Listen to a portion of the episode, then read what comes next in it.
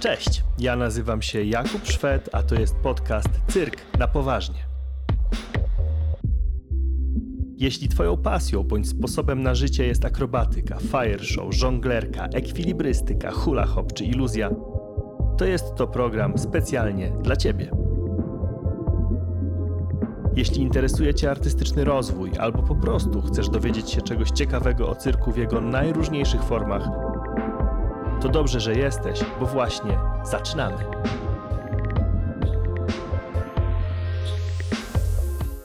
I oto jest trzeci odcinek Cyrku na poważnie, witajcie bardzo serdecznie. I podobnie jak dwa tygodnie temu, na samym początku, wielkie dzięki za wszystkie wiadomości, rozmowy i wasze przemyślenia na temat tego podcastu. Główną rzeczą, na którą zwracaliście, zwracałyście uwagę, to to, że odcinek był faktycznie bardzo długi. E, ten też jest e, całkiem, całkiem pokaźny, nie jest może tak długi jak ten poprzedni, ale żeby troszeczkę ułatwić e, tym z was, którzy wolą krótsze mm, formy, krótsze fragmenty, na YouTubie podcast podcastu można słuchać e, we fragmentach. Jeżeli chodzi o inne platformy, takie jak Spotify, Google czy Apple Podcasts, to tam odcinek w całości od początku do końca dla tych z Was, którzy wolą po prostu jeden długi odcinek. Dzisiaj w Cyrku na Poważnie rozmawiamy o festiwalach. Z Joanną Reczek-Szwed porozmawiamy w subiektywnie o na temat tego, po co w ogóle są nam festiwale i konkursy w środowisku cyrkowym.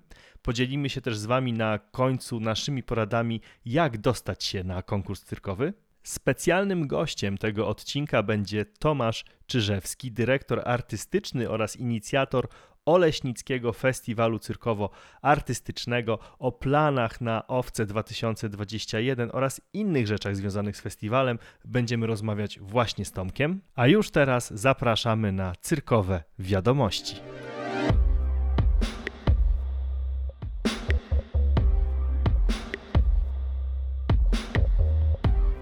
Cyrkowe wiadomości przedstawiamy razem z Joanną Reczek-Szwed. Asia, dzisiaj zaczynamy od... Zaczynamy od Europejskiego Cyrku Młodzieżowego, festiwalu, który odbywa się w Wiesbaden co dwa lata i jest to festiwal dla młodych, bo od 12 roku życia do 26 roku życia e, artyści są zaproszeni, występują w dwóch takich blokach e, wiekowych.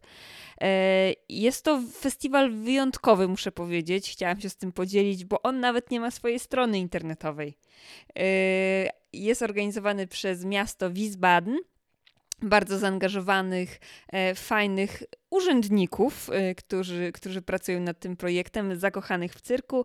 E, I, i właśnie w tym roku, w, na, w końcu października, 28 do 31 października są zaplanowane spektakle, już te z zakwalifikowanymi artystami, a zgłosić się można do 31 maja, oczywiście też z materiałem filmowym swojej etiudy.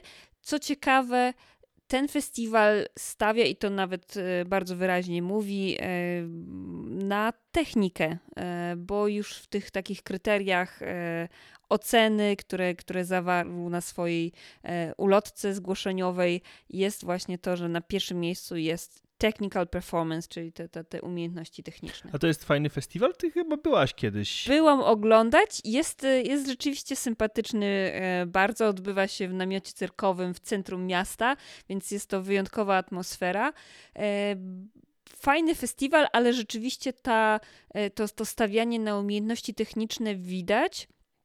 E, jest bardzo dużo tam e, artystów z Europy Wschodniej, Ukraina, Białoruś i, i, i rzeczywiście te na przykład balans e, na, na, na rękach taki super precyzyjny, super techniczny, zdecydowanie to jest tam bardzo popularny. To teraz z zupełnie innej beczki. 8 lutego startuje druga edycja projektu Ciało Przestrzeń Instytutu Teatralnego.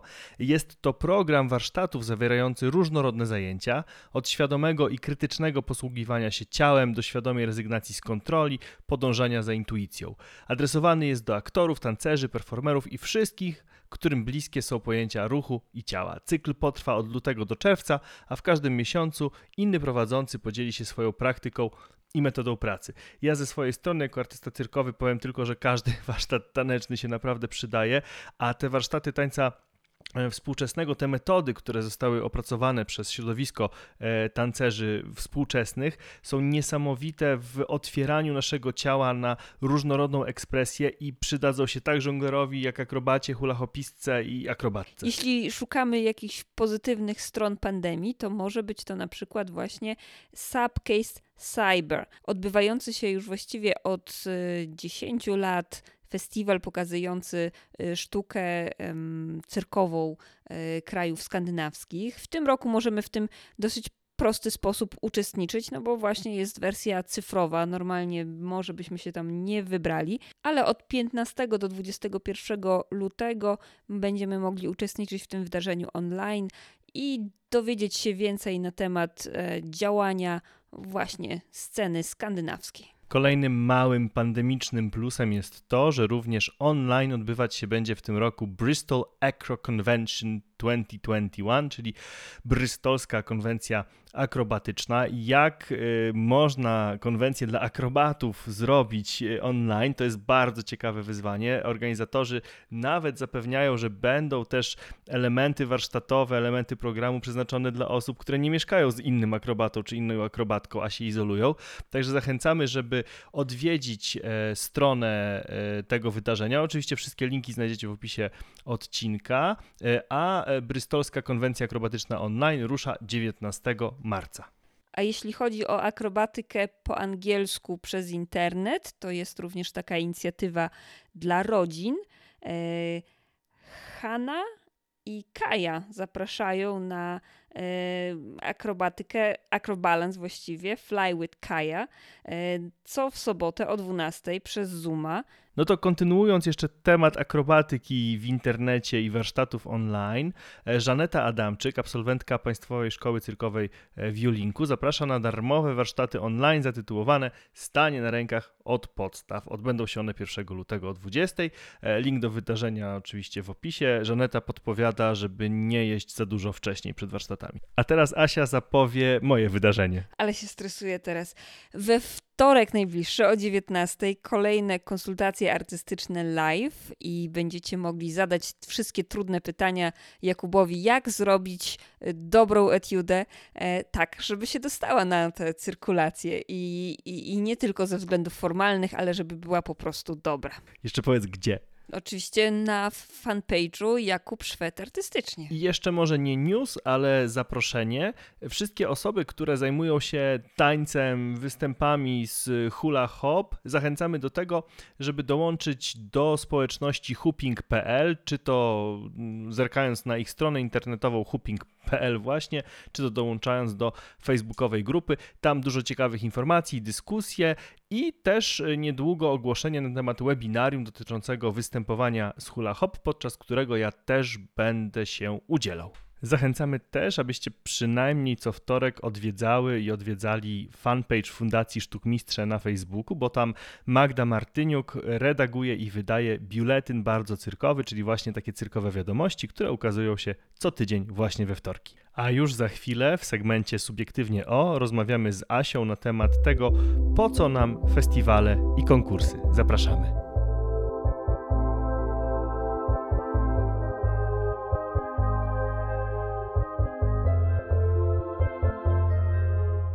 Trzeci odcinek Cyrku na Poważnie poświęcamy festiwalom cyrkowym. No i właśnie w subiektywnie o, o tym będziemy z Joanną Reczek-Szwed rozmawiali. No ale Asia, jak mówimy festiwal cyrkowy, to ten obraz dla różnych osób może być różny. No to co, co my tak naprawdę mamy na myśli, jak mówimy festiwal cyrkowy? Nawet bardzo różny bym powiedziała. Ja sobie nie zdawałam z tego sprawy przez długi czas, dopóki też nie zaczęłam spotykać osób um, wychowanych czy, czy związanych z innymi środowiskami cyrkowymi, e, że ten krajobraz jest tak bogaty i te, te wyobrażenia właśnie cyrku też są zupełnie różne. E, moje pierwsze doświadczenie z festiwalem cyrkowym to było e, doświadczenie konwencji, więc e, w ten sposób sobie wyobrażałam. Tak, festiwal, znaczy konwencja żonglerska, spotkanie, zjazd, namioty cyrkowe, namioty takich biwakujących cyrkowców, 24 godziny na dobę trening, i dodatkowo spektakle czy, czy open stage, gdzie prezentują się sami uczestnicy tej konwencji, hobbyści, którzy chcą pokazać, czego się nauczyli. Dla mnie pierwszym moim festiwalem cyrkowym była Ostruda Ogniowa, e, festiwal Ognia w Ostrudzie. E, I chyba to bardzo podobne w takim swoim zarysie do konwencji, co prawda tam się spało po prostu w szkole, ale główną osią był trening, wymiana umiejętności, wymiana pomysłów, y, możliwość spotkania osób, które robią super triki. Widziałem ich filmiki na YouTubie, ale festiwal, tak na dobrą sprawę cyrkowy, to też coś takiego jak chociażby Oleśnicki Festiwal Cyrkowo-Artystyczny. E, dzisiaj e, Tomek Czyżewski, dyrektor artystyczny tego festiwalu jest naszym gościem, czyli tak na dobrą sprawę jest to festiwal, który w przestrzeni publicznej, na ulicy bądź w jakichś tam salach teatralnych prezentuje spektakle. Tak, to chyba moje było drugie doświadczenie, znowu na przykład też y, z karnawałem, który współorganizowaliśmy. Y, zapraszane gwiazdy, które się prezentują y, z swoim materiałem bądź na ulicy, czy, czy, czy, czy to właśnie na scenie.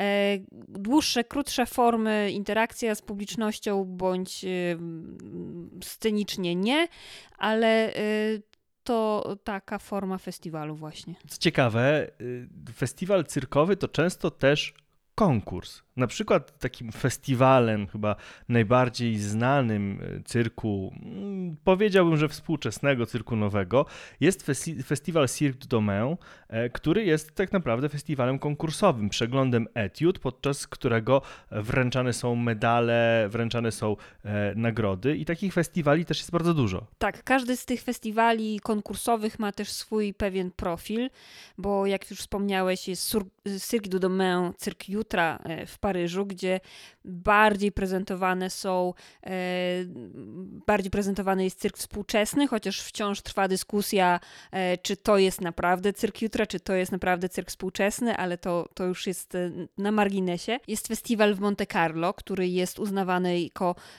trochę bardziej tradycyjny. Jest też tam w, w konkursie również uczestniczy tresura zwierząt, chociażby, więc tutaj jest to wskazanie na ten bardziej tradycyjny styl, ale jest to bardzo prestiżowy konkurs e, i też e, z wielkimi tradycjami. W Polsce mamy na przykład festiwal Cyrkulacja, który e, na początku, przez pierwsze lata swojego istnienia był w zasadzie tylko konkursem. Dopiero w 2020 roku otworzyliśmy formułę i cyrkulacje stały się festiwalem prezentującym nie tylko tą część konkursową, ale też spektakle pełnometrażowe, e, spektakle e, cyrku współczesnego. Tak, mamy jeszcze Young Stage, świetny festiwal, świetny konkurs dla młodych twórców, y, czyli tam chyba poniżej 30 roku życia. To jest aktualnie młody cyrkowiec. To jest szwajcarski konkurs i jest jeszcze festiwal Wiesbaden, również dla artystów y, całkiem młodych y, i, i właśnie do niego trwają zgłoszenia, także może warto spróbować. Do tego zachęcamy i tą listę tych festiwali, słuchajcie, my moglibyśmy wymieniać i wymieniać i wymieniać. W Europie, na świecie jest ich mnóstwo i mają one przeróżne formuły, mają e, przeróżnych odbiorców. Bardzo, bardzo, bardzo często są to festiwale związane z danym miastem, które to angażuje środki finansowe, angażuje swój Departament Kultury do organizacji tych e, festiwali. Dzisiaj e, chcielibyśmy się pochylić na chwilę właśnie nad tym, po co środowisku cyrkowemu, po co są nam te festiwale, po co są nam konkursy, e, co się wiąże z ich organizacją, e, jak to trochę wygląda od kuchni. Jeżeli Was to interesuje, to chętnie opowiemy, bo parę festiwali z Asią i z naszymi przyjaciółmi z Fundacji Sztukmistrze zrobiliśmy. I tak jeszcze, jeżeli chodzi o wstęp, to zacznijmy może od rozmowy na temat kultury festiwalowej w ogóle. Tak, w pewnym momencie festiwale wybuchły jakby, zrobiło się ich bardzo dużo. To była taka główna forma uczestnictwa w kulturze, y, bardzo, bardzo modna też. Y, w taki sposób wiele miast się promowało, jakby odkryło, że to jest ciekawa ścieżka, która się sprawdza, jakby te festiwale były kopiowane, były festiwale muzyczne, teatralne i cyrkowe, bo, bo bardzo wiele miast też uznało, że to jest forma promocji dla nich.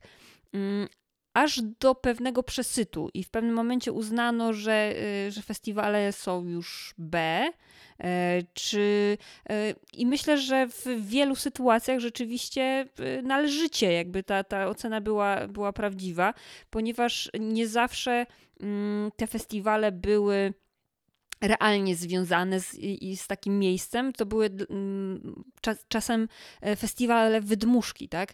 Dla mnie w sytuacji idealnej festiwal e, także cyrkowy jest związany z pewnym, pewnym środowiskiem, tak? że to nie jest tylko e, taki fajerwerk e, dwu, trzydniowy, e, który sprowadzamy sobie gości i, i sobie później jadą i nic z tego nie wynika dla tego miejsca, oprócz tego, że trzeba posprzątać, tylko, że to się przenika, to miejsce, ta, to co oglądamy jest pewnego rodzaju zwieńczeniem całorocznej pracy w edukacyjnej edukacyjnej, artystycznej, e, bądź e, motywuje do kolejnej rocznej pracy.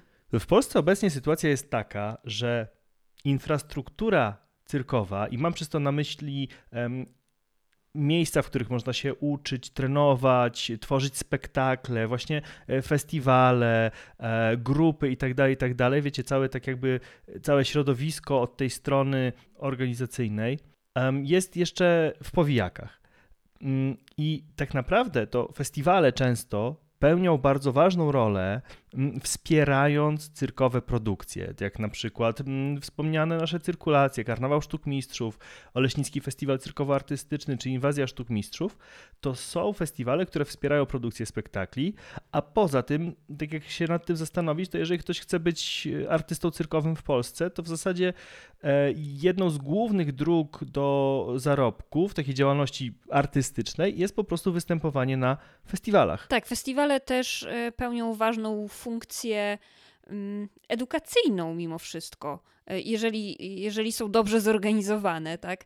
E, nasz kolega e, Marcin Skrzypek mówi, że takim idealnym wręcz festiwalem jest właśnie jego zdaniem konwencja żonglerska, bo ona zapełnia, zapewnia bardzo różne te aspekty, między innymi właśnie wymianę umiejętności, prezentację mistrzów, e, ale też tą część edukacyjną.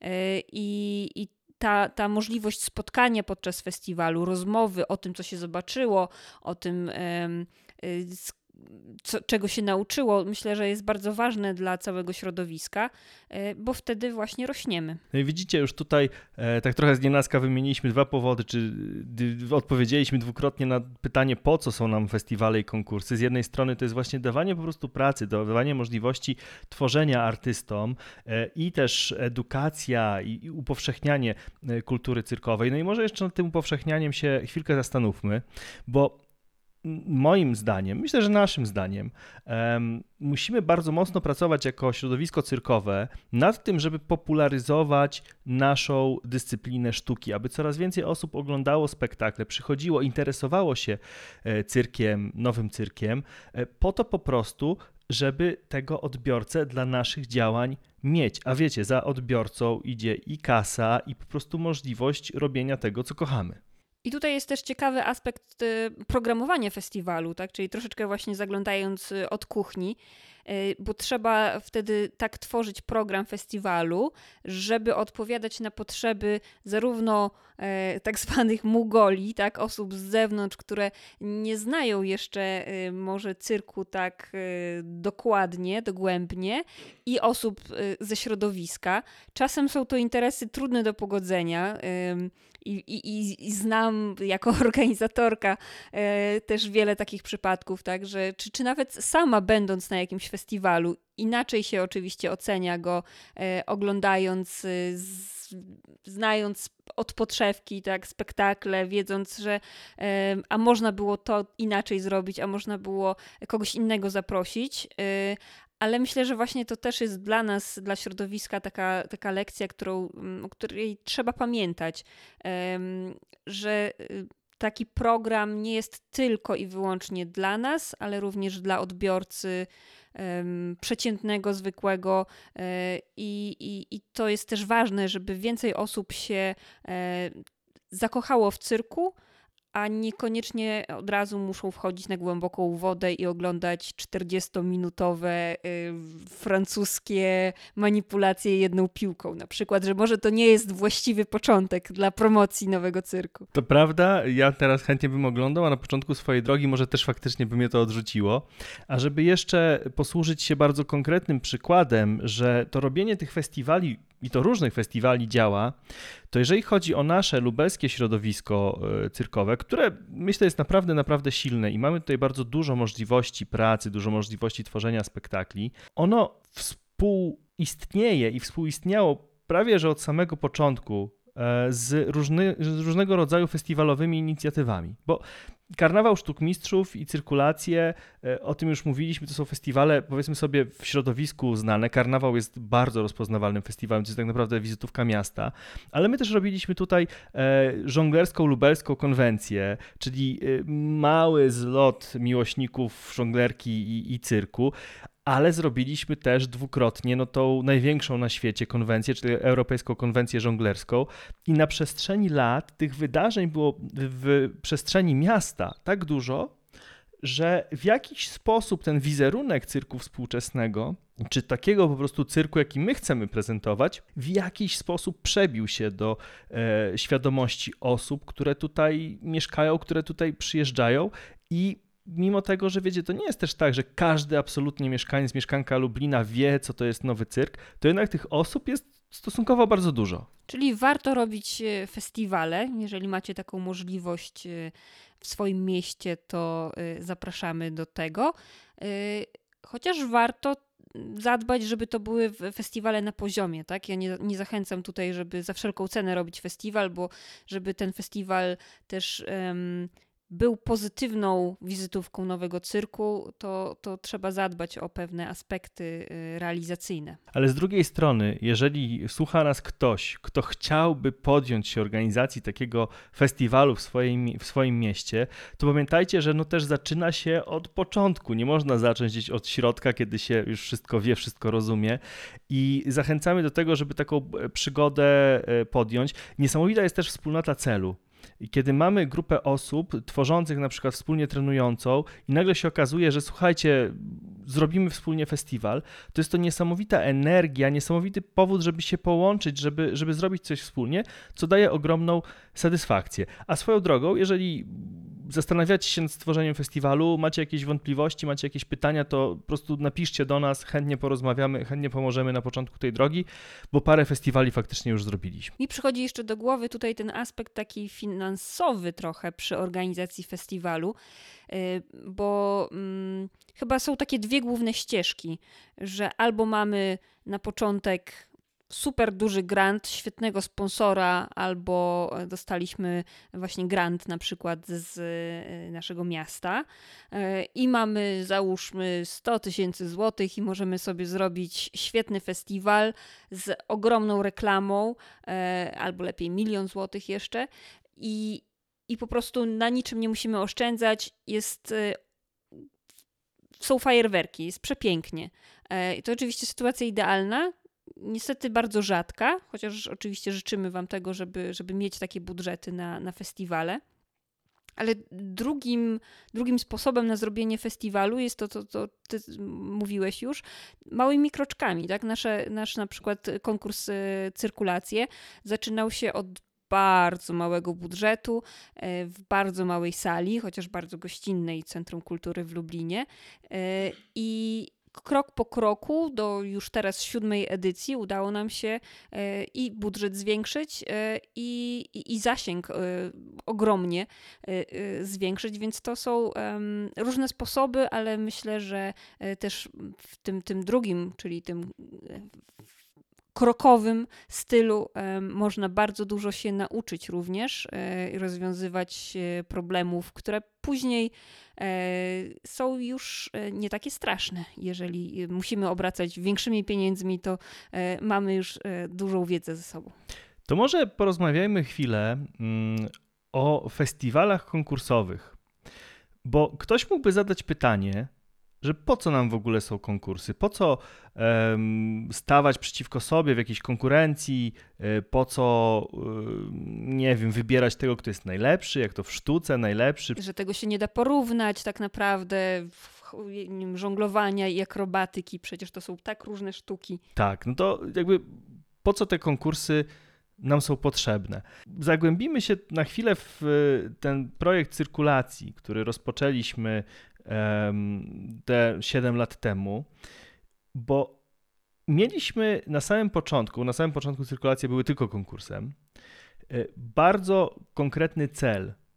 Chcieliśmy dać możliwość osobom e, z polskiego środowiska cyrkowego na prezentację etiud w profesjonalnych warunkach po to, żeby móc tworzyć te etiudy coraz lepsze, żeby te osoby mogły pokazać się nie tylko szerokiej publiczności, ale też publiczności eksperckiej, otrzymać od tych ekspertów, jury zaproszonego i innych gości feedback, informację zwrotną, żeby tworzyć po prostu coraz lepsze rzeczy. I myślę, że to świetnie zadziałało. Ta motywacja do tworzenia y, nowych etiud, lepszych etiud y, świetnie zadziałała i to było widać kolejnych edycjach y, cyrkulacji i wciąż widać tak, to, to taką chęć y, tworzenia.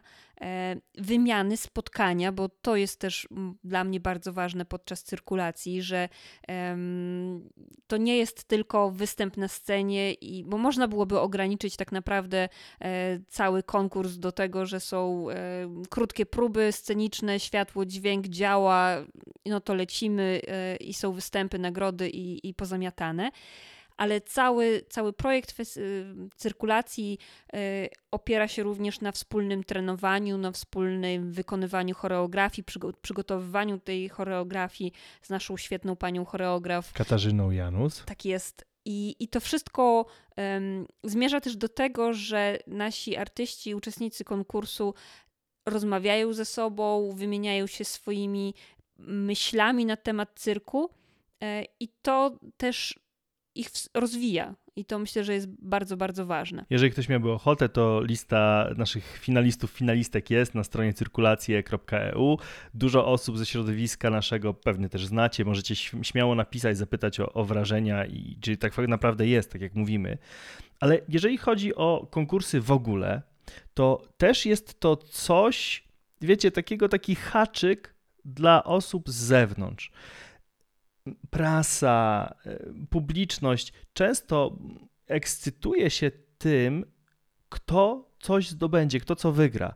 I takie emocje, takie trochę sportowe emocje, mimo tego, że nam nie zależy na ocenianiu siebie między sobą nawzajem i wyłanianiu tego, kto jest tam mistrzem żonglerstwa, tylko e, tylko budowaniu fajnego spektaklu z fajnymi numerami, to dla ludzi z zewnątrz jednak to jest niesamowicie fajne i słyszeliśmy o wielu dyskusjach, które toczą się później w wielu różnych domach po finale cyrkulacji, że dlaczego to ta albo tamci dostali to pierwsze miejsce, przecież ci albo tamta to, to byli lepsi, ale to też sugeruje pewien pogłębiony już namysł nad cyrkiem. To jest wspaniałe. Ja y, nie spodziewałam się tego y, odkrycia, y, ale zostało właśnie z wielu, z wielu domów dostaliśmy takie informacje, że, że tak, takie dyskusje się toczą, y, zażarte do późnych godzin nocnych i to jest przepiękne, że właśnie tak, że w ten sposób rozwija się też namysł nad sztuką cyrkową i nie tylko jury dyskutuje, też uwierzcie nam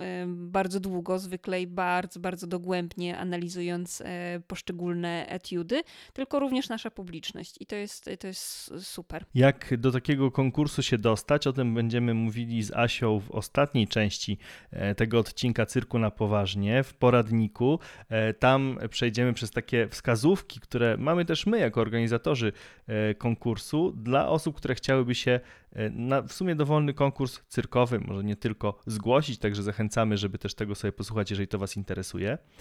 Natomiast co jeszcze jest bardzo ważne i bardzo cenne, jeżeli chodzi o festiwale cyrkowe, o tej formule konkursowej, to to, że na przykład e, w Newcomer Show, które jest konkursem organizowanym przez Crystal Palace Varieté w Lipsku, artyści występujący na tym festiwalu, na tym konkursie otrzymują w nagrodę kontrakty. Czyli po prostu po prostu pracę, na przykład trzymiesięczny angaż w Berlinie w teatrze Varieté i naszym celem, przy, chociażby przy cyrkulacjach i w wielu konkursach jest tak, że organizatorom zależy na, to, na tym, żeby przyjeżdżało jak najwięcej osób e, z branży cyrkowej, żeby oglądać etiudy czy też spektakle prezentowane na danym festiwalu, na danym konkursie, po to właśnie, żeby dać, wiecie, niezwykle ważną możliwość występu na żywo przed e, publicznością ekspercką. No i to jest rzeczywiście bardzo dobra reklama. E, mówi się, że ktoś, kto wystąpił na Cirque du Domain, to przez najbliższe trzy lata jego kalendarz jest już wypełniony, tak, z różnymi występami. O to się nie musi martwić, e, bo jest to rzeczywiście ogromna platforma e, promocyjna. Przyjeżdżają tam bardzo różni bookerzy i to też przy różnych festiwalach, konkursach e, jest ważny element e, programu. Takie spotkania specjalne są organizowane, żeby się e, poznać z różnymi organizatorami festiwali czy varieté i warto o tym pamiętać, przygotować się odpowiednio, mieć ze sobą wizytówki i, i korzystać. W ogóle jeszcze może dopowiemy, bo o tym nie powiedzieliśmy na samym początku, że jest też taka formuła festiwalowa, Mm, showcase'owa, czyli mm, po prostu są to takie trochę targi. Są festiwale,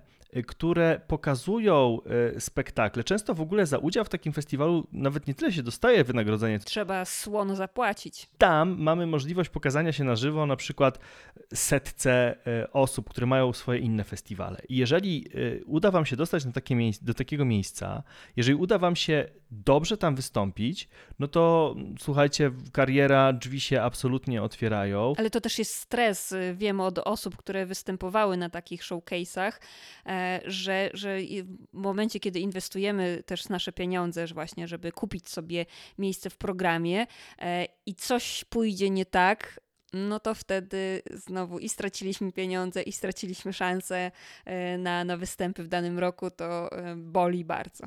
To była taka nasza dosyć intensywna, dosyć wielowątkowa, posplatana refleksja na temat konkursów i festiwali cyrkowych. I tak może, żeby jeszcze podsumować, to słuchajcie, naprawdę warto i bardzo to pomaga środowisku, kiedy organizujemy wydarzenia, e, festiwale, konkursy, przeglądy, showcase'y, bo w ten sposób po prostu rozszerzamy e, ten nasz cyrkowy namiot na cały kraj albo i dalej organizujemy, ale też uczestniczymy, bo myślę, że to też jest ważne, y, żeby jeździć nie tylko w Polsce, ale też i za granicą, żeby oglądać różne formaty, oglądać różne spektakle czy różne etiudy, poznawać y, członków y, środowiska, bo to daje, jakby właśnie rozszerza nam horyzont nasz, nasz cyrkowy.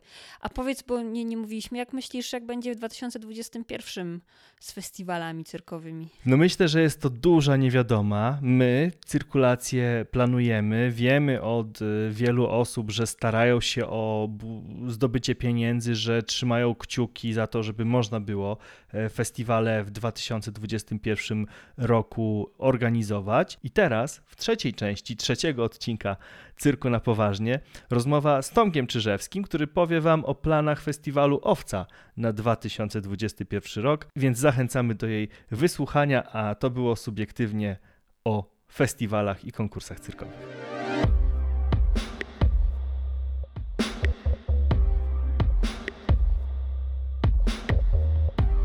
Gościem trzeciego odcinka Cyrku na Poważnie jest Tomasz Czyżewski, dyrektor artystyczny i inicjator Oleśnickiego Festiwalu Cyrkowo-Artystycznego, czyli Owcy. Tomku, cześć. Cześć Jakub, witam wszystkich serdecznie. Tomek, pytanie pierwsze od razu rozgrzewkowe i od razu myślę, że złożone, bo odpowiedzi prawdopodobnie dokładnej, pewnej nie będziesz miał, ale jest to pytanie, które chciałbym zadać, bo myślę, że bardzo dużo ludzi chce to pytanie zadać. Czy będzie owca 2021? I ja sam sobie to zadaję to pytanie również.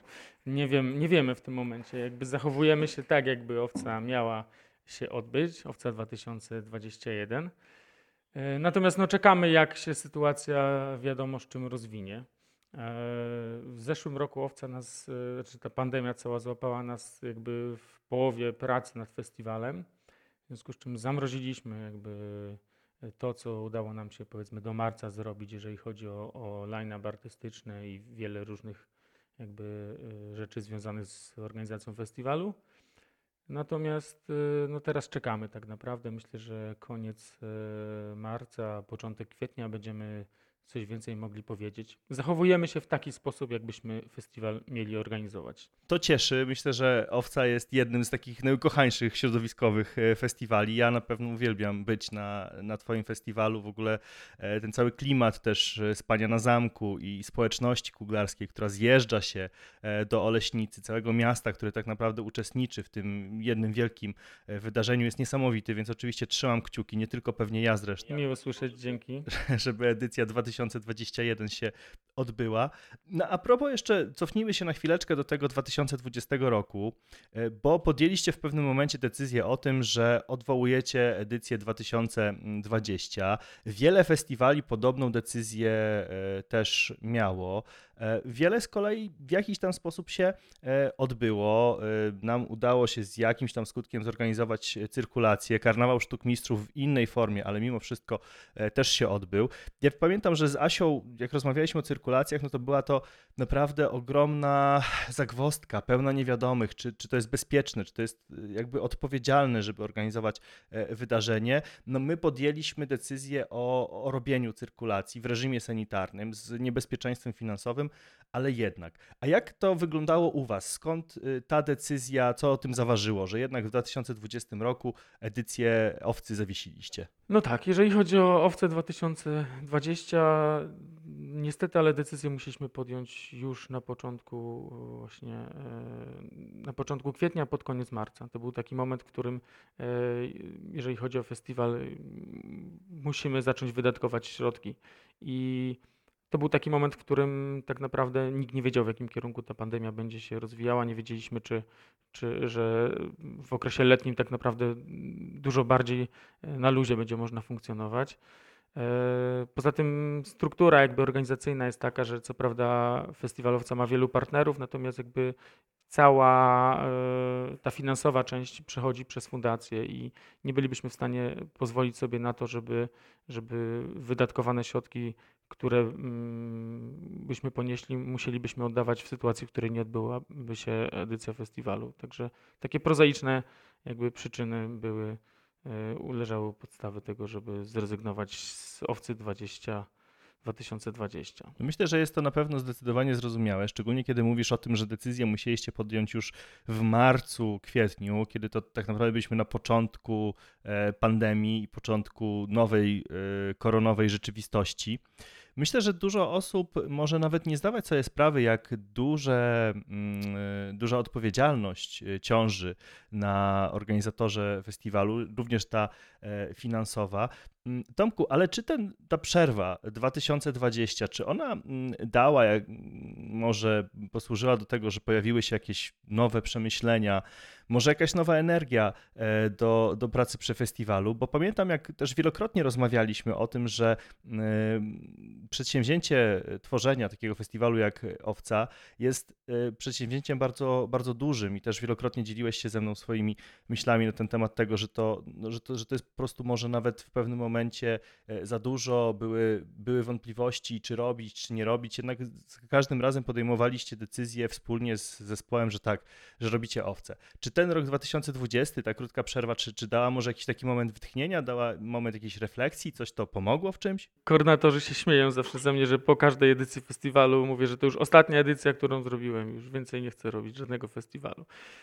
To, to są takie regularne nasze przemyślenia po każdej edycji. Natomiast jeżeli chodzi o przerwę, jesteśmy w tym momencie na takim etapie, że y, ja rozmawiam z moimi koordynatorami, bo nie ukrywam, że struktura organizacyjna festiwalu też jest taka, że on jest organizowany w dużej y, mierze wolontaryjnie. E, współpracujemy z różnymi ludźmi i bez ich wsparcia mm, organizacja jest festiwalu po prostu niemożliwa. Widzę, że jest jakby duch w zespole, w sensie takim, że po pierwszych rozmowach e, są e, bardzo pozytywnie nastawieni nasi koordynatorzy. Chce im się robić, ta przerwa jakoś wpłynęła na nich, także czekają na ten festiwal.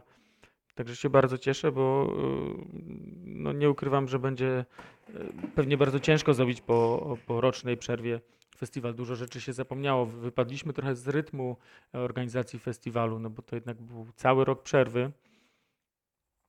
Ale tak jak mówię, no, no to chyba tyle. Jest trochę głód na pewno. Brakuje tych tych wydarzeń cyrkowych. I tutaj już nie mówię wyłącznie o owcy, ale brakuje e, nawet jeżeli chodzi o inne festiwale, bo, bo z racji jakby pełnienia funkcji dyrektora artystycznego na różne festiwale gdzieś udawało mi się um, udać, oglądać jakieś przedstawienia i tego w tym roku praktycznie nie było w ogóle. No, sprowadzało się to do wydarzeń online. No wiemy doskonale jakby, że wydarzenia online no, nie oddają magii mm, przedstawień cyrkowych. To, to jednak trzeba zobaczyć na żywo i, i, i niestety jakby no, takie są moje przemyślenia. Super, że, że, że te rzeczy online również się dzieją, ale przedstawienie na żywo to jest jednak przedstawienie na żywo. Oczywiście myślę, że ta tęsknota jest wspólna dla całego naszego środowiska. Jest wyjątkowo e, silna, myślę, wśród artystów, którzy pragną e, nie tylko zarabiać, ale po prostu wykonywać swoją pasję, swój wymarzony zawód. Tomku, e, wspomniałeś o podróżach, o oglądaniu spektakli. Jesteś osobą, która programuje, czyli wybiera mm, artystów, wybiera spektakle do swoje, na swój festiwal. Um, jesteś dyrektorem artystycznym. Czy możesz powiedzieć, czym kierujesz się przy wyborze artystów, którzy na owcy zagoszczą? Bo myślę, że e, wielu słuchaczy, słuchaczek cyrku na poważnie może mieć ambicje, żeby kiedyś na Twoim festiwalu wystąpić, więc e, jakbyś mógł podpowiedzieć trochę, co trzeba zrobić, żeby wystąpić na owcy? To się zmieniało na przestrzeni e, tych sześciu lat. Jestem, e, programuję festiwal, to prawda, ale robię to również z moją małżonką, również Marta Smolak, e, członek naszej fundacji, jakby macza w tym palce. Yy, I to jest jakaś taka wypadkowa. Przede wszystkim no, najważniejsze jest to, yy, że przedstawienie nam się musi podobać. Więc naj, najlepszą opcją jest taka, że zobaczymy przedstawienie na żywo. I, I z reguły jakby parę lat temu ciężko było o przedstawienia cyrkowe polskie, w związku z czym gdzieś tam jeździliśmy za granicę i oglądaliśmy przedstawienia różnych grup yy, z krajów i po prostu zwyczajnie jakby na zasadzie takiej, że, że przedstawienie nam się podobało. Później oczywiście dochodziły te kwestie e, finansowe i techniczne. E, także tu jest, to się trochę zmieniało. Teraz jest, e, festiwal Owca się na tyle rozrósł, że codziennie praktycznie zalewają nas oferty różnego rodzaju przedstawień cyrkowych. Wiadomo, że w pierwszej kolejności myślimy o polskich artystach, no bo czujemy jakby trochę taką misję, że że, że ten nasz e, rynek cyrkowy powinien być wspierany, więc każda e, większa produkcja e, Polska Nowego Cyrku praktycznie trafia na deski, do areny czy do kościoła festiwalu Owca. Są też takie aspekty jakby formalne, czyli jeżeli chodzi o artystów zagranicznych, no to wiadomo, są kraje, z którymi łatwiej nam się współpracuje, są kraje, z którymi mniej nam się współpracuje. Taką prozaiczną rzeczą, mm, jeżeli nie widzieliśmy jakiegoś przedstawienia, ktoś wysyła do nas jakąkolwiek ofertę, jest to, jak to zostało mm, sformatowane i jak nam się zwyczajnie koresponduje z takim artystą. Dlatego, że przy dużej ilości artystów, które zatrudnia się na festiwal, no nie możemy sobie pozwolić na artystów, którzy są ciężcy w kontakcie, czyli ociągają się z wysyłaniem maili, e, mm, ciężko nam jest dopiąć sprawy formalne, dlatego że to też nam jakby przeszkadza i tutaj dziewczyny jakby mają bardzo dużo do, w tej kwestii do powiedzenia, bo one zajmują się bardziej tymi formalnymi e, e, aspektami. I jeżeli ktoś y, aplikuje do nas, no to y, fajnie, żeby ta oferta była przygotowana również w sposób profesjonalny, bo to też, jeżeli nie widzieliśmy przedstawienia na żywo, daje nam jakiś obraz tego, z kim mamy do czynienia. Mm, to taka e, tajemnica kuchni trochę. E, no, jeżeli ktoś e, z artystów gdzieś tam gra w pobliżu, to bardzo często wysyła do nas zaproszenia i my sobie po prostu, jak mamy wolną chwilę, jeździmy i oglądamy takie przedstawienia. E, często tak się zdarza, że po prostu mieliśmy już prawie zamknięty line-up artystyczny, a gdzieś tam ktoś nas zaprosił, zobaczyliśmy przedstawienie, które zrobiło na nas duże wrażenie i, i faktycznie ono znalazło się w, w line-upie festiwalu. Także tak, nie wiem, czy wyczerpałem temat. Z tej strony praktycznej myślę, że zdecydowanie tak. Y, wiadomo, profesjonalne nagranie, profesjonalna strona internetowa, dobrze sformatowana wiadomość, dobry kontakt, po prostu dobry kontakt y, z nami, z artystami, to jest coś, co organizator y, ceni i potrzebuje. Ale powiedz z takiej strony jeszcze mm, artystycznej doboru spektakli, powiedzmy już, że no okej, okay, mamy, widziałeś, widzieliście, to co decyduje ostatecznie, że to ten, a nie ten inny spektakl? Czego szukacie w artystach, w spektaklach, które zapraszacie ostatecznie na owce? Każdy z nas trochę czegoś innego. Ja jestem jakby z zamiłowania żonglerem i ja bardzo lubię przedstawienia, które są e, e, stoją bardzo na wysokim poziomie technicznym, jakby e, z racji tego, że się kiedyś tym zajmowałem. Moja Ola jest osobą, która bardziej wyszukuje takiej sfery estetycznej i emocjonalnej. Dla niej jakby przekaz i emocja jest e, czymś najważniejszym, więc to jest taka zawsze dyskusja między nami. Nie potrafię jakby odpowiedzieć, co e, konkretnie jakby o tym sądza, bo e, mm, bo tak naprawdę po prostu widzimy przedstawienie i ono albo nam się jakby podoba w jakimś sensie, albo nie. I tutaj chyba nie ma jakby złotego środka, dlatego że też bierzemy pod uwagę e, cały aspekt tego, że robimy festiwal w mieście Oleśnica i chcemy trafić też e, z programem artystycznym do bardzo różnych odbiorców. Czyli szukamy czegoś dla dzieci, szukamy czegoś dla, dla młodzieży, szukamy czegoś dla ludzi, którzy e, chcą się wzruszyć i jakby próbujemy jak najszerszy E, wachlarz tego cyrku, który znamy pokazać. Także trochę też takim e, kryterium się kierujemy, czyli jakąś różnorodnością. Interesuje nas coś, co zaskoczy. Jakby bardzo często jest tak, że dużo artystów, y, szczególnie baskerów, y, używa tych samych trików, tych samych narzędzi i ciężko jest znaleźć baskera, który Y, wnosi coś świeżego, więc świeżość też jest jakby takim e, mm, kryterium. Jeżeli ktoś potrafi e, pójść swoją drogą i nie kopiuje po prostu e, innych artystów, a wybiera, ryzykuje i wybiera swoją drogę, to jest zawsze jakoś wartość dodana dla nas.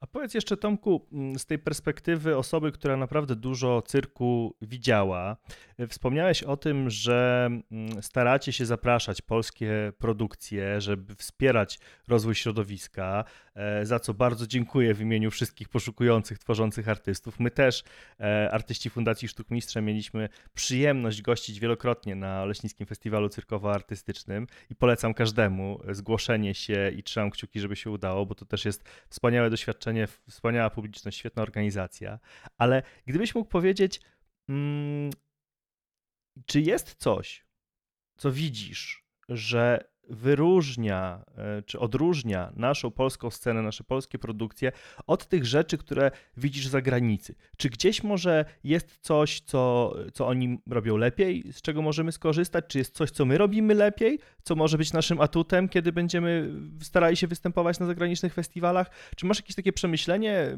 porównawcze, bądź po prostu refleksję płynącą z tego, że obserwujesz zarówno bardzo blisko polskie środowisko, jak i to zagraniczne? Polskie środowisko, jeżeli chodzi o duże polskie produkcje to jest e, stanowczo za mało. Jakby ja rozumiem naturę rzeczy, dlaczego tych produkcji jest za mało, e, mm, ale wszystkie duże polskie produkcje uważam, że, że są zrobione już przez ludzi, którzy, e, że tak brutalnie powiem, no, zjedli zęby na cyrku i, i, i robią to już w sposób profesjonalny, wybierają swoją drogę, szukają, wszystkie produkcje e, grupy Chaos, czy też wasze produkcje e, Fundacji Sztuk Mistrzów, to są naprawdę e, mm, produkcje, które w żaden sposób nie odstają od produkcji zagranicznych.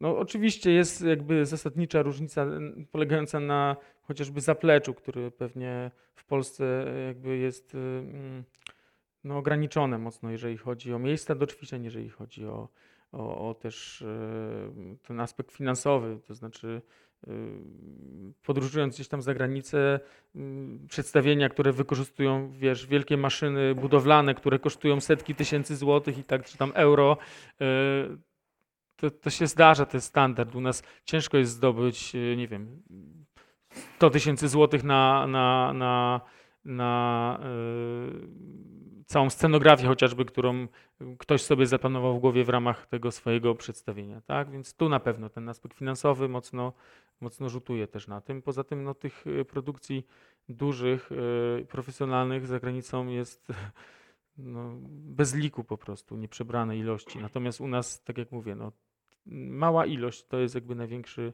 moim zdaniem problem, który oczywiście rozumiem, bo wychodzi to najczęściej tak, że ktoś produkuje duże przedstawienia, a finalnie okazuje się, że może je przedstawić na czterech, pięciu festiwalach i, i to też z wielkim, że tak powiem, bólem, bo też nie każdy festiwal stać na dużą produkcję e, cyrkową. A zauważasz jakieś zmiany, jakiś rozwój y, polskiego środowiska z perspektywy tych naprawdę kilku dobrych e, lat y, organizacji festiwalu? No i tak naprawdę Twoje początki cyrkowe to też już jest e, deka przynajmniej dekada wcześniej. Przynajmniej dekada wcześniej, ale nie musimy tego dokreślać, Jakub.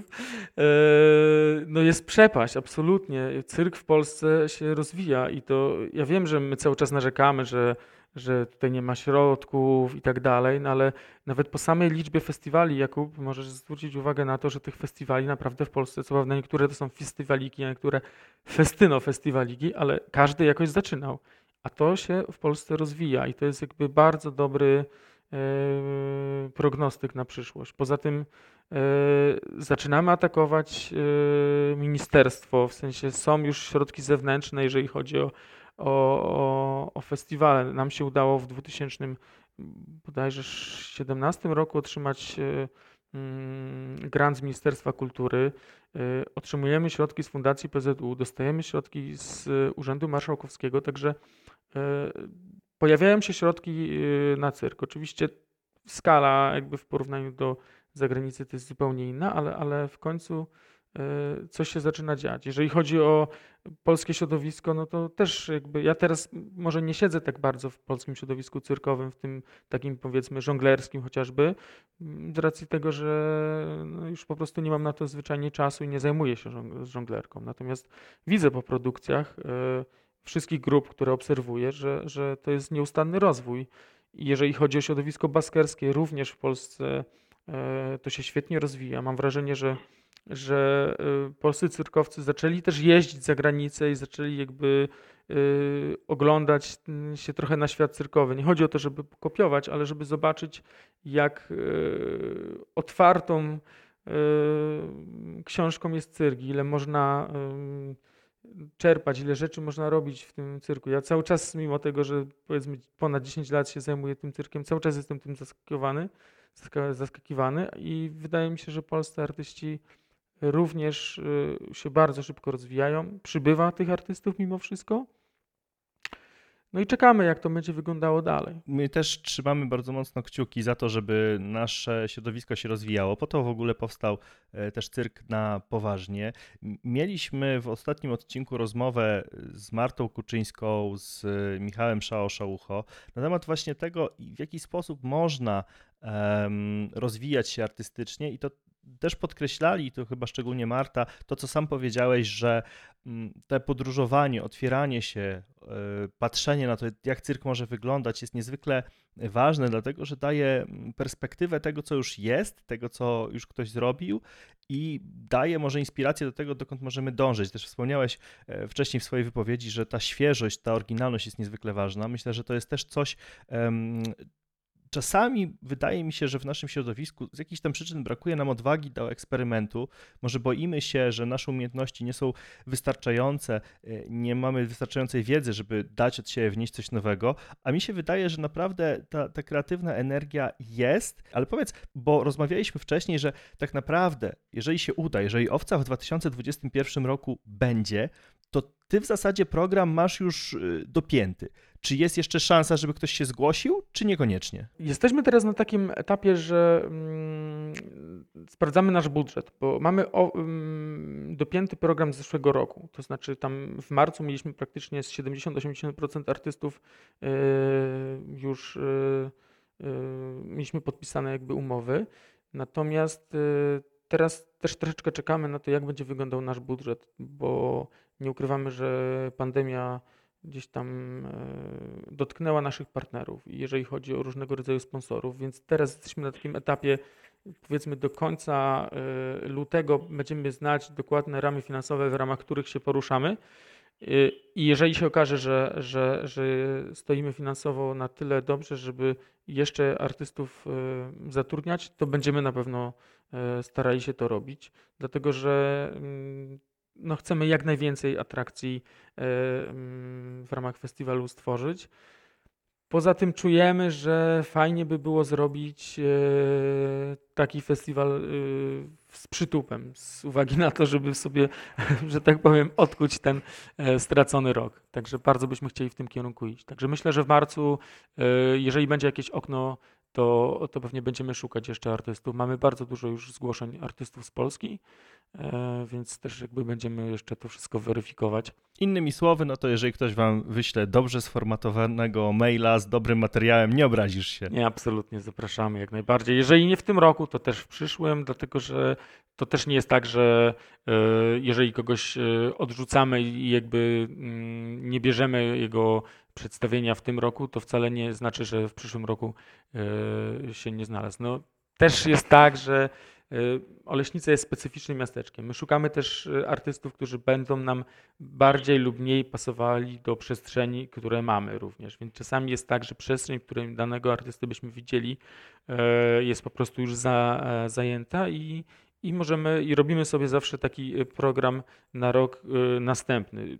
No ciekawostkę mogę powiedzieć taką, że są artyści, z którymi negocjujemy już od kilku lat i i, I, to też czasami tak wygląda, mm, dlatego że no duże i ciekawe grupy y, bardzo często ma, ciężko znaleźć u nich odpowiednie terminy, więc my sobie jakby próbujemy znaleźć za rok, za dwa miejsce, także mm, to też tak wygląda. Więc jeżeli chodzi o artystów z Polski, również nie zrażajcie się. Czasami jest tak, że powstaje nowe przedstawienie, też chcielibyśmy, żeby ono się trochę ograło, żeby gdzieś tam parę razy zostało pokazane i, i dopiero wtedy je bierzemy, żeby mieć pewność, że to jest y, jakby już gotowe przedstawienie, a, a nie work in progress.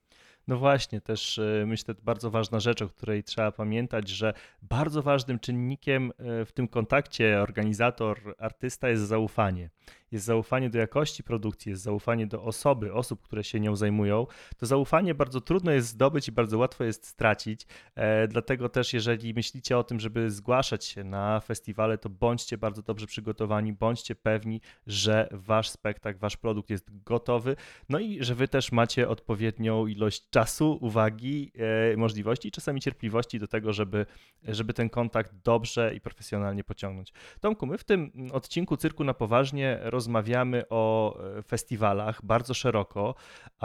Z Asią w Subiektywnie O poruszaliśmy temat tego, że i o czym też z Tobą rozmawiałem wielokrotnie, festiwale są tak naprawdę w dużej mierze e, ostoją trochę finansową, trochę wspierającą, czy trochę bardzo wspierającą możliwości produkcyjne. E, polskiego środowiska. E, tak jak ty wspomniałeś, Owca wita z szerokimi ramionami polskie produkcje. E, wiele festiwali jak Cyrkulacje, Karnawał Sztuk Mistrzów, Inwazja Sztuk Mistrzów wspiera polskie premiery. Jak myślisz, um, czy to jest taki kierunek, który będzie się utrzymywał, więcej festiwali do tego dołączy? Czy to jest model, który na dłuższą metę ma szansę powodzenia? Czy potrzebujemy czegoś więcej, żeby, y, tak jak rozmawialiśmy, tych spektakli było więcej, żeby były coraz lepsze? No właśnie, to jest doskonałe pytanie, Jakub, dlatego że mm, festiwale na pewno są y, ostoją nowego cyrku i, i, i wspierają grupy cyrkowe w Polsce. Y, natomiast festiwale takie, jakie mamy w Polsce, one też rządzą się jakby swoimi prawami. To są z reguły właśnie festiwale, w których rzadko są miejsca na przedstawienia sceniczne, więc y, fajnie byłoby, gdyby też w Polsce pojawiły się festiwale opierające się na, na, na, na przedstawieniach na przykład wyłącznie scenicznych. Tak jest wasze cyrkulacje, to prawda, to jest festiwal e, etiud cyrkowych, natomiast chodzi mi tutaj bardziej o taki festiwal a la Cyrkopolis w, w Pradze, gdzie, gdzie mamy przedstawienia wyłącznie jakby dedykowane scenom w cudzysłowie teatralnym. Tak, zdecydowanie tak. Jeszcze tylko dopowiem, że cyrkulacje od zeszłego roku z konkursu przemieniły się na Wschodnioeuropejski Festiwal Cyrku Współczesnego i my też zaczęliśmy właśnie w tę stronę, o której mówisz, otwierać się. W tym roku udało nam się mm, zaprezentować, w zeszłym roku udało nam się zaprezentować trzy spektakle sceniczne. To był spektakl mistrzowski Stefana Zinga i dwa spektakle Fundacji Sztuk Mistrze 9811, to była w ogóle premiera cyrkulacjowa, spektakl Mateusza Kownackiego i nasz z 2019 roku Gradient, także ten kierunek zdecydowanie cyrkulację mają, bo też widzimy to, że trudno jest, bardzo trudno jest znaleźć miejsce, które, do którego możesz w ogóle kierować swoją ofertę spektaklu scenicznego, tak dosłownie, jeżeli chodzi o, o rynek. E, I, to, i to, jest, to jest coś na pewno, czego, potrze, czego potrzebujemy więcej, zgadzam się tutaj z Tobą w 100%. To przepraszam za ignorancję. Wybaczam. Umk umknęło, umknęło mi to. Dwoje dzieci, bar, praca, pandemia, rozumiem. Tak, tak, tak, tak. Natomiast, y, no tak, no to dobrze, że, że y, czyli jakby dobrze myślimy, bo, bo to jest jakby ten kierunek. W sensie festiwale, przypuszczam, że będą się rozwijały w Polsce, będzie tych festiwali coraz więcej. Martwię się, żeby y, te festiwale nie przerodziły się w festyno festiwale i żeby trochę też nie wypaczyć jakby E, mm, tego naszego rodzącego się cyrku w Polsce. Natomiast e, na dłuższą metę byłoby fajnie, gdyby jednak przedstawienia cyrkowe udało się jakby imputować do przestrzeni teatralnych i żeby je w jakiś sposób bardziej instytucjonalnie osadzać e, w tych ramach, bo ciężko mi sobie wyobrazić, e, znając jakby nakład pracy, jeżeli chodzi o przygotowanie przedstawienia, mm, e, dużego przedstawienia cyrkowego, nawet gdyby taka grupa objechała wszystkie polskie festiwale, które pozwalają jakby i dają przestrzeń do, do wystawienia się swoimi mm, przedstawieniami, byłaby w stanie sfinansować taką grupę. Moim zdaniem jakby tych y, przestrzeni musi być dużo, dużo więcej. Więc y, tutaj gdzieś upatruję jakby, jakby szansy na, na to, że po prostu teatry zaczną wpuszczać również przedstawienia, szczególnie te scenicznie cyrkowe w swoje przestrzenie. Teatry współczesne e, to jest jakby moim zdaniem też e, kierunek, który może pomóc y, w rozwoju cyrku w Polsce. Rozmawialiśmy też z Asią na temat tego, że kultura festiwalowa jest bardzo często mm, krytykowana e, ze względu na to, i tutaj też użyłeś takiego ciekawego słowotworu festyno festiwale, czyli wydarzenia, które jak petardy, trochę jak fajerwerki wybuchają w jakimś mieście, zostawiają po sobie jakiś taki kolorowy y, ślad na chwilę i potem znikają. Dużo mm, osób e, twierdzi, że to jest po prostu jakby mm, wydawanie pieniędzy na coś, co daje nam taką ulotną e, przyjemność, ale z drugiej strony taki festiwal potrafi odmienić e, rzeczywistość miasta i wydaje mi się, że tak właśnie stało się w Oleśnicy. Tak, festiwal stał się trochę kołem zamachowym jakby promocji miasta. Prawdą jest to, że, że takie festiwale pojawiają się w różnych miejscach Natomiast no to, czy one znikają, to już zależy od tego, w jakim kierunku, yy, jakie jest nastawienie władz miasta. Prawdą jest też to, że niemal każde miasteczko wielkości Oleśnicy albo też mniejsze ma w, w raz w roku jakieś święto, które obchodzi i, i, widzę, że jest taka ogólna chyba krajowa tendencja do tego, żeby szukać pomysłu na te yy, święta miast, żeby one nie były schematycznymi dniami miejscowości z gwiazdą na scenie, tak? Także w Oleśnicy to się doskonale udało. U nas jakby festiwal nie dość, że mm, stał się jakby osią promocji naszego miasta, z drugiej strony y, mm, oddaje też hołd jakby y, temu, co się w mieście dzieje, to znaczy współpracujemy y, z wszystkimi innymi jakby organizacjami. Co roku zostawiamy na ścianie e, jakiś mural pamiątkowy albo remontujemy jakiś mural, z którego Oleśnica słynęła. W tamtym roku, dwa lata temu, przepraszam, e, udało się narysować piękny mural, który nawiązuje do takiego hasła Oleśnica Miasto Wież i Róż i, i faktycznie e, no, jest, jest ładny i, i, i wpisuje się jakby w tę promocję miasta. Festiwal y, z jednej strony jakby pochłania środki miejskie na kulturę, które są przeznaczone na, na organizację festiwalu, a z drugiej strony y, daje też oddech y, lokalnym przedsiębiorcom, dlatego że w czasie festiwalu bardzo często jest tak, że po prostu już nie ma żadnych miejsc w hotelach, dlatego że napływ turystów jest naprawdę imponujący. Wszyscy przedsiębiorcy lokalni E, albo jakaś tam powiedzmy duża część przedsiębiorców lokalnych jest zaangażowana również w ten festiwal. Oni nam pomagają, jeżeli chodzi o, o jakieś kwestie logistyczne, materiałowe. Natomiast y, mm, my sprowadzamy tutaj potencjalnych dla nich klientów również, e, e, restauracje, bary, czy, czy też punkty gastronomiczne również przeżywają dobry czas. Tak naprawdę wszyscy są nam wdzięczni. My też bardzo y, dbamy o tych naszych y, przedsiębiorców w tym sensie, że że, że na przykład jeżeli robimy powiedzmy miasteczko food truckowe, to zapraszamy food trucki, które y, nie stanowią konkurencji dla tych gastronomii, które mamy w Oleśnicy. Więc to jest taka po prostu symbioza tak to właśnie e, wygląda. Także festiwal faktycznie może wybuchnąć jak fajerwerk, ale u nas ten wybuch trwa już 6 lat bodajże.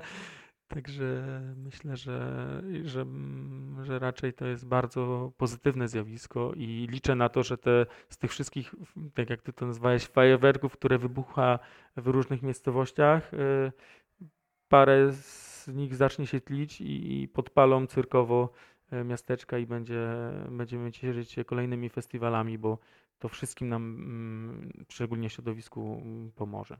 Tą piękną metaforą bym w ogóle chętnie e, zakończył naszą rozmowę, ale mam jeszcze jedno pytanie, bo rozmawialiśmy o, e, o tym, że festiwal Owca jest wyjątkowy, jest też wyjątkowy z pewnego względu.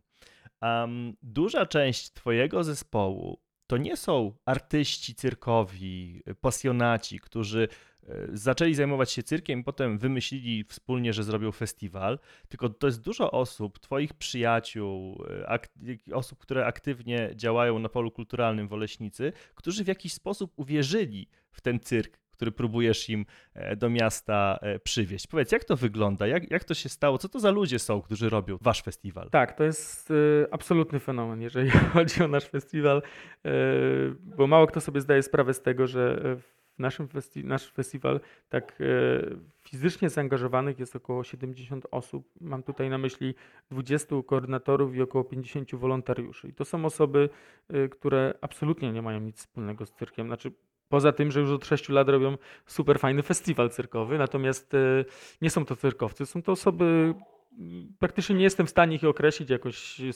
zaszufladkować do jakiejś kategorii. Po prostu to są osoby, którym chce się robić coś fajnego dla miasta. Osoby z różnymi poglądami politycznymi, z różnymi zainteresowaniami, z różnym statusem społecznym, materialnym. Yy, no mieszanka po prostu wybuchowa. Yy, I nie tylko są to osoby młode, również yy, osoby powiedzmy w średnim wieku. Jak mi się, jak się udało, po prostu magia tego festiwalu. Każdy, y, każda edycja przyciągała kolejne osoby. Y, tego, każdy chciał być jakby częścią czegoś fajnego. Y, na pewno jakieś umiłowanie do tego naszego małego, naszej małej ojczyzny, czyli naszej Oleśnicy. To jest też jakby element, bo każdy zauważył, że, że Oleśnica faktycznie przez te trzy dni sierpniowe zmienia się e, nie do poznania i jest tętniącym życiem miastem, kolorowym, przyjaznym, przyjemnym. Szczerze mówiąc, nie potrafię odpowiedzieć e, tak dokładnie, dlaczego oni dalej chcą robić ze mną ten festiwal, ale, ale chcą i jest to bardzo budujące i też daje mi energię do tego, żeby, żeby ten festiwal ciągnąć. Jeszcze jest jedna grupa bardzo istotna, bo jakby festiwal Owca ma jeszcze to do siebie, że oczywiście mamy tutaj naszych wolontariuszy, koordynatorów, którzy nam super pomagają, ale my tak naprawdę też y, bardzo, na bardzo dużą pomoc możemy liczyć ze strony środowiska cyrkowego. I tutaj jakby wasza fundacja też jest jakby tego przykładem, bo, bo sam wiesz, że wielokrotnie nam pomagaliście w różnych aspektach i też braliśmy udział w różnych projektach, które, y, które organizowaliście, które też gdzieś nas popchały do przodu jako organizację. E, z drugiej strony jest też Chaos Theater i nasi znajomi z tej e, organizacji, pan Ząbek, e, mm, związany z środowiskiem cyrkowym wrocławskim, Łukasz Witkowski. Także mamy też cały czas wsparcie z środowiska tego cyrkowego na zewnątrz, które gdzieś tam bardzo często zdarza się, że ktoś ze znajomych cyrkowców pojedzie na jakiś festiwal i podeśle mi jakiś, jakąś książkę z artystami albo, albo za wszelką cenę będzie chciał mnie przekonać, żebym jakiegoś artystę ściągnął do Oleśnicy. Także to jest też tak, że my trochę żyjemy w kontakcie też z innymi środowiskami cyrkowymi. A, I to jest jakby też doskonała sytuacja dla nas, a jesteśmy o tyle specyficzną organizacją, bo też o tym trzeba wspomnieć, że y, my de facto poza festiwalem cyrkowym prowadzimy zupełnie jakby normalne życie mm, ekonomiczne, nasze rodzinne, to znaczy ani festiwal, ani fundacja nie jest jakby naszym źródłem utrzymania. My zajmujemy się zupełnie czymś innym na co dzień, jakby zawodowo, więc to też jest taka, e, z jednej strony daje nam to dystans, bo możemy się po prostu popatrzeć na ten festiwal jako coś, e, jako hobby po prostu najzwyczajniej w świecie. Jakby to jest też jakby i minus i plus w pewnym sensie. No i jeżeli ktoś by chciał się przyjrzeć temu wyjątkowemu festiwalowi, który robią ludzie, którzy, którym być może w ogóle w życiu się nie wydawało, że kiedykolwiek cyrkiem będą się e, zajmowali, wygląda i żeby odczuć faktycznie to, jak jest na owcy, jak ta energia wspólna, ta wspólna miłość festiwalu i środowiska się objawia. Mam nadzieję, że przekonamy się w 2021 roku. Życzę tego sobie, życzę tego Wam i życzę tego bardzo mocno e, naszemu dzisiejszemu e, gościu e, Tomasz Czyżewski, dyrektor artystyczny festiwalu, Oleśnickiego Festiwalu Cyrkowo-Artystycznego Owca. Dzięki Jakub, dziękuję wszystkim. Zapraszamy na Owce, mam nadzieję.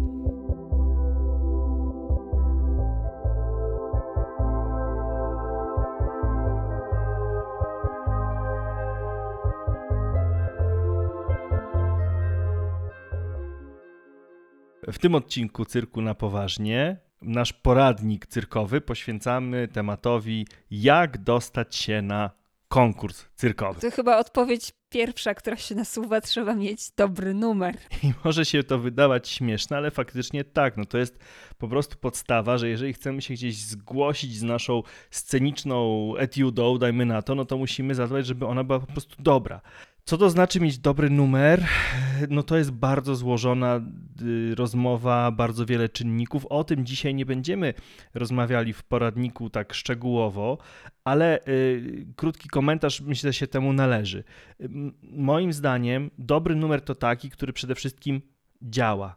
Czyli jest zabawny, kiedy ma być zabawny, jest widowiskowy, kiedy ma być widowiskowy, jest e, stuprocentowo opanowany przez artystę, artystów, którzy e, go prezentują na scenie, bo często tak jest, że są na przykład elementy, fragmenty choreografii, których nie jesteśmy pewni i to od razu czuć. Jest to też numer, który jest mm, możliwie jak najbardziej oryginalny. Do tej oryginalności będziemy dzisiaj wracać w poradniku, bo ona jest niezwykle ważna. Tak, ale mm, wciąż, nawet jeżeli mamy dobry numer, to zdarzają się sytuacje, że taki, takie zgłoszenie przepada y, w, w procesie aplikacji do, do konkursu. Y, I o tym będziemy teraz więcej rozmawiać, bo no wbrew pozorom, chociaż sprawa byłaby, wydaje się, jest banalna, takich zgłoszeń z głupimi błędami jest bardzo dużo. Przede wszystkim tutaj warto wziąć pod uwagę tą kwestię formalną, czyli e, przyjrzeć się regulaminowi.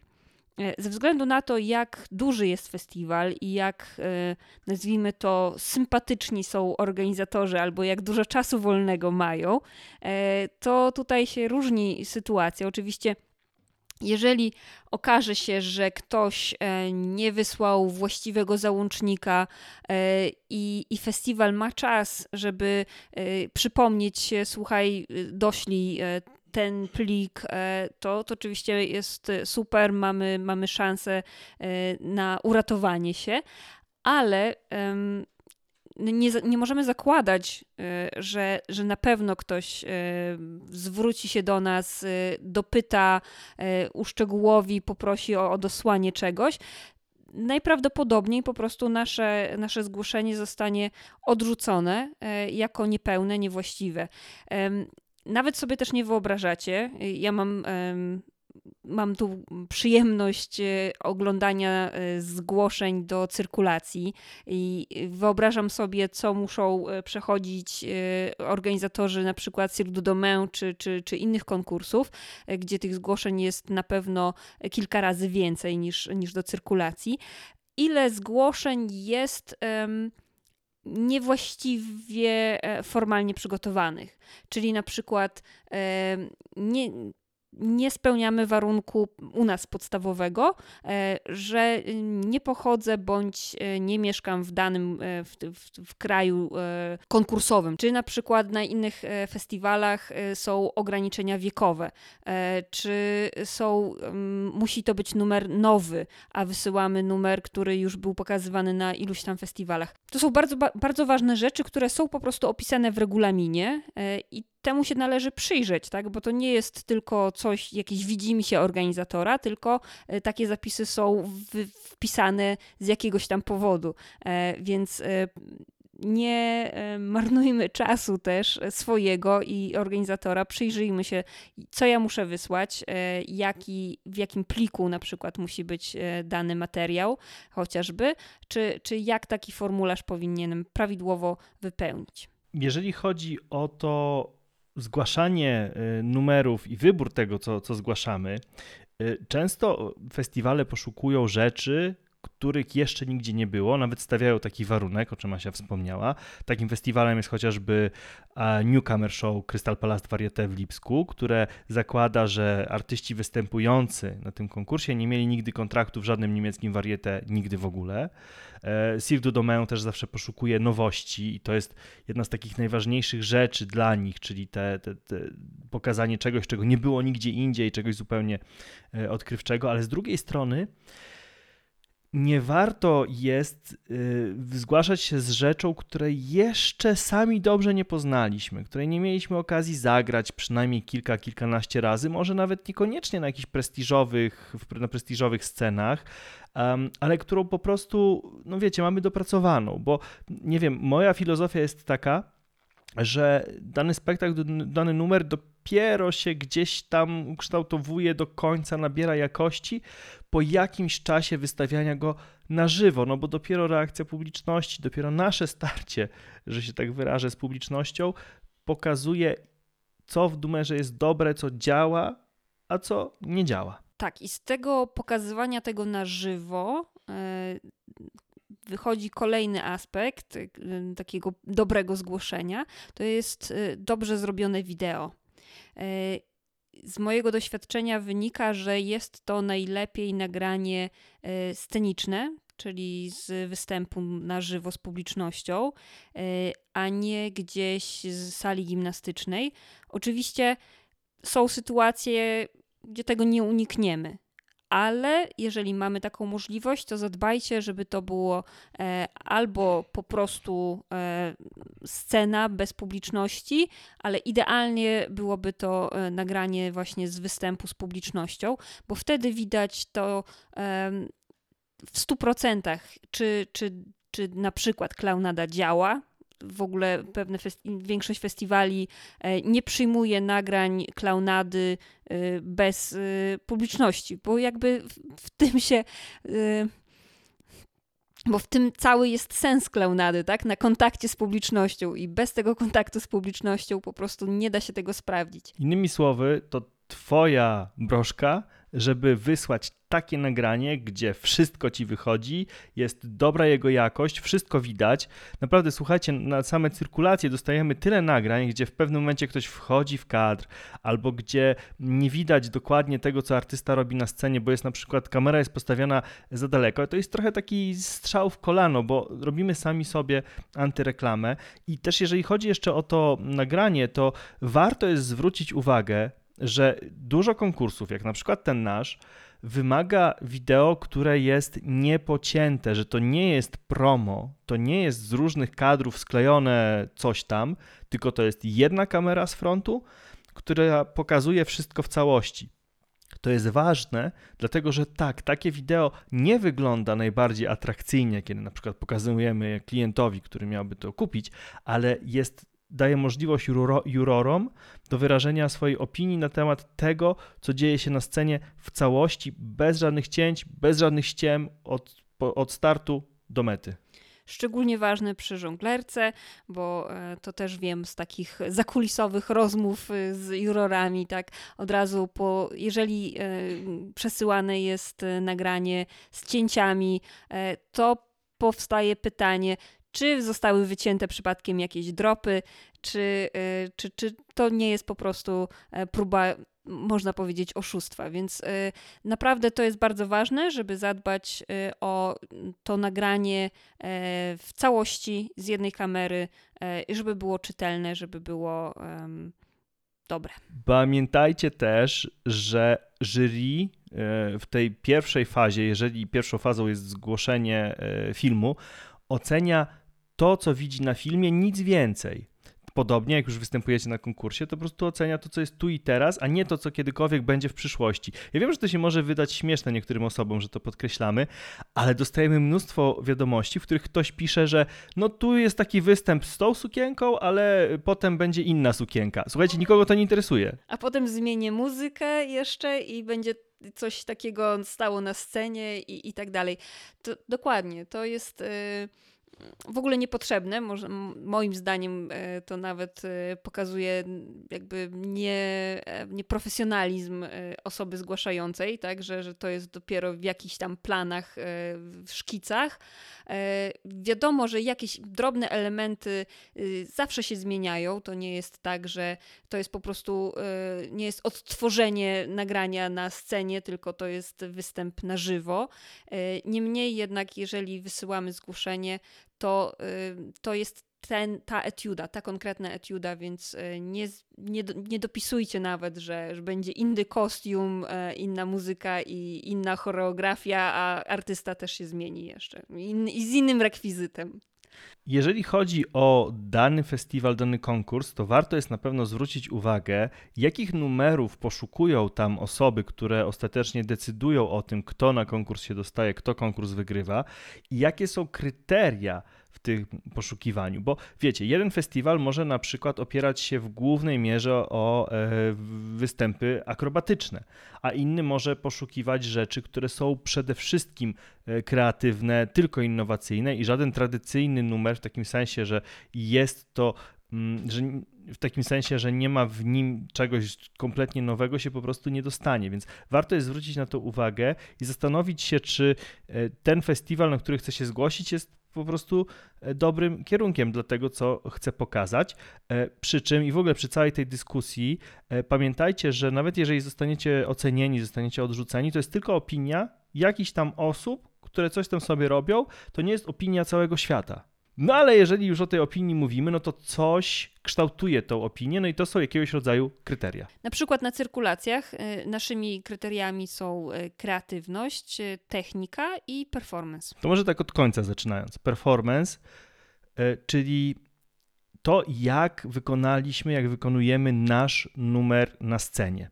W przypadku cyrkulacji trzykrotnie występujemy. W przypadku innych festiwali to często jest dużo więcej, dużo więcej jest tych spektakli konkursowych i w naszym wypadku oficjalnie y, oceniany jest ten drugi występ, ale tak na dobrą sprawę jurorzy są obecni przez wszystkie trzy dni i zwracają uwagę na to, jak przez wszystkie trzy dni e, dany artysta, dana artystka występuje, oceniając też e, po prostu pewien w pewnym stopniu profesjonalizm tej osoby, czy jest w stanie trzykrotnie zagrać na dobrej energii, dobrze wykonać swój numer. No i właśnie, dobrze wykonać swój numer z odpowiednią energią, z kontaktem z publicznością, realizując założone e, przez siebie w tym numerze rzeczy e, i, i po prostu będąc bardzo, jest takie określenie w punkt, Czyli dobrze, jeżeli chodzi o timing muzyczny, dobrze, jeżeli chodzi o timing żartu, gestu, triku itd., itd., itd. Jeżeli chodzi o technikę, no to przede wszystkim tutaj chodzi o umiejętności techniczne z danym rekwizytem. Bycie mistrzem w swojej dziedzinie. I takie y, kryterium, które może się wydawać troszeczkę y, ezoteryczne, kreatywność. Co, co to znaczy w ogóle być kreatywnym? E, w przypadku wielu konkursów to znowu jest to, o czym już wspominaliśmy kilkukrotnie, ta oryginalność, czyli jeżeli mamy e, duet mm, akrobatyczny, hand to hand, damsko-męski i będzie to historia opowiadająca miłość, pani do pana i, i, pana do pani. Kochają się, ale nie mogą być ze sobą, więc muszą się rozstać, ale jednak miłość jest silniejsza i potem się znowu spotykają. To mimo tego, że to jest piękna historia i że to ma ogromny potencjał i potrafi wzruszyć, to była wykorzystywana setki, dziesiątki tysięcy razy. I jeżeli nie damy czegoś nowego w tym, jeżeli nie wymyślimy czegoś nowego w tej formule, to bardzo szybko zostaniemy zaszufladkowani w pewną kategorię i ktoś oceniający straci zainteresowanie, a to zainteresowanie jurora to jest po prostu złota moneta. Tak, i Oczywiście ma to odniesienie, czy, czy, czy ważne jest to już na tej fazie e, występów podczas e, festiwalu, ale tak samo jest aplikowalne do samych zgłoszeń, ponieważ kiedy mamy 70 zgłoszeń z akrobatyki partnerskiej i 60 z nich jest właśnie takim opisanym duetem damsko-męskim o miłości nieszczęśliwej, e, to następuje po prostu znudzenie, tak? I szukamy, czy osoba oglądająca ten, te materiały wyłącza to, to, po 10 e, sekundach, kiedy, kiedy widać, że to zmierza w dokładnie tym samym kierunku jak te 60 poprzednich filmów, więc ym, spróbujcie czegoś innego. Warto też pamiętać, że w tych popularnych e, dziedzinach, e, jak akrobatyka partnerska, czy żonglerka, y, jest też większa konkurencja. Tych zgłoszeń jest y, w, w danych dziedzinach więcej, więc jeżeli chcecie się wyróżnić, e, to może trzeba też trenować jakiś mniej popularny rekwizyt. I ten performance, technika i kreatywność to nazwijmy to takie główne kryteria, przynajmniej w przypadku cyrkulacji, ale wiele konkursów ma też kryteria różne poboczne, na przykład dobór kostiumu, czy odpowiada charakterowi, czy jest dobrze wykonany i tak dalej, i tak dalej, dobór muzyki i tutaj to chyba warto jest podkreślić, jak ważny jest dobry wybór muzyki do, do swojej etiudy, szczególnie takiej, którą zgłaszamy na konkurs, gdzie ktoś będzie, wiecie, też dociekał jakby, czy tam wszystko się zgadza, bo muzyka ma taką tendencję, że czasami, jeżeli ją źle wybierzemy, to ona potrafi nas dosłownie pokonać, dać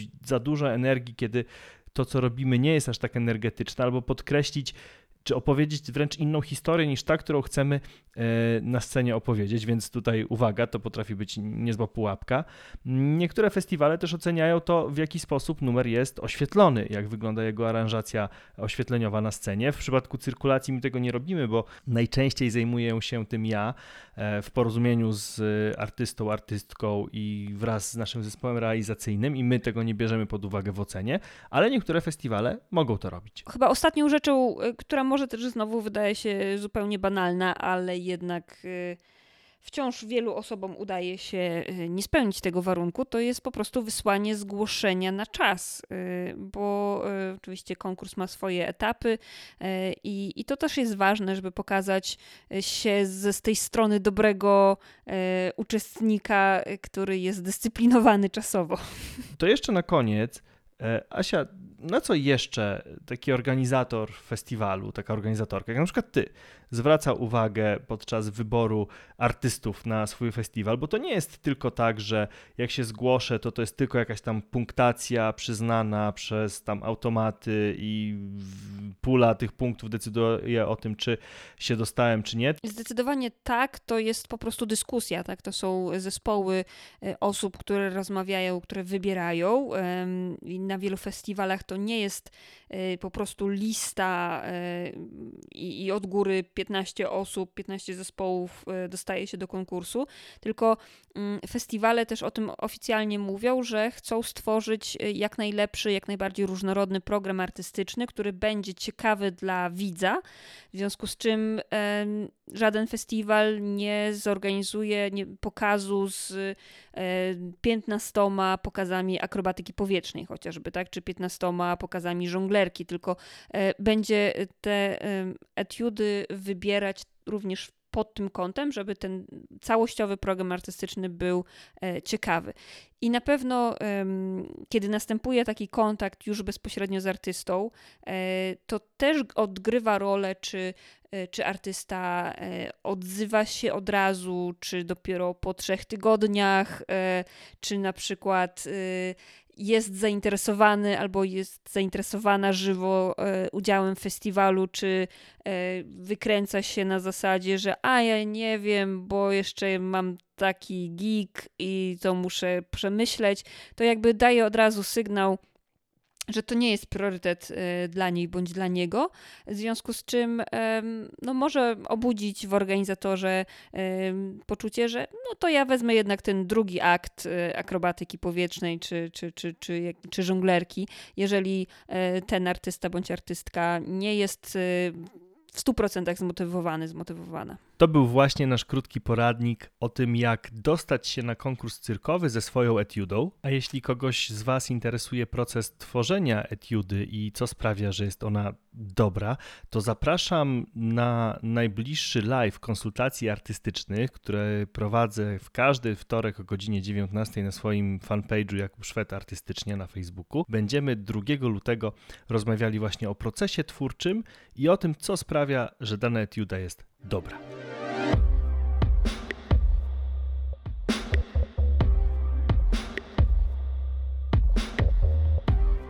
Tak kończy się trzeci odcinek cyrku na poważnie. Bardzo dziękuję, że zostałeś, że zostałaś do końca.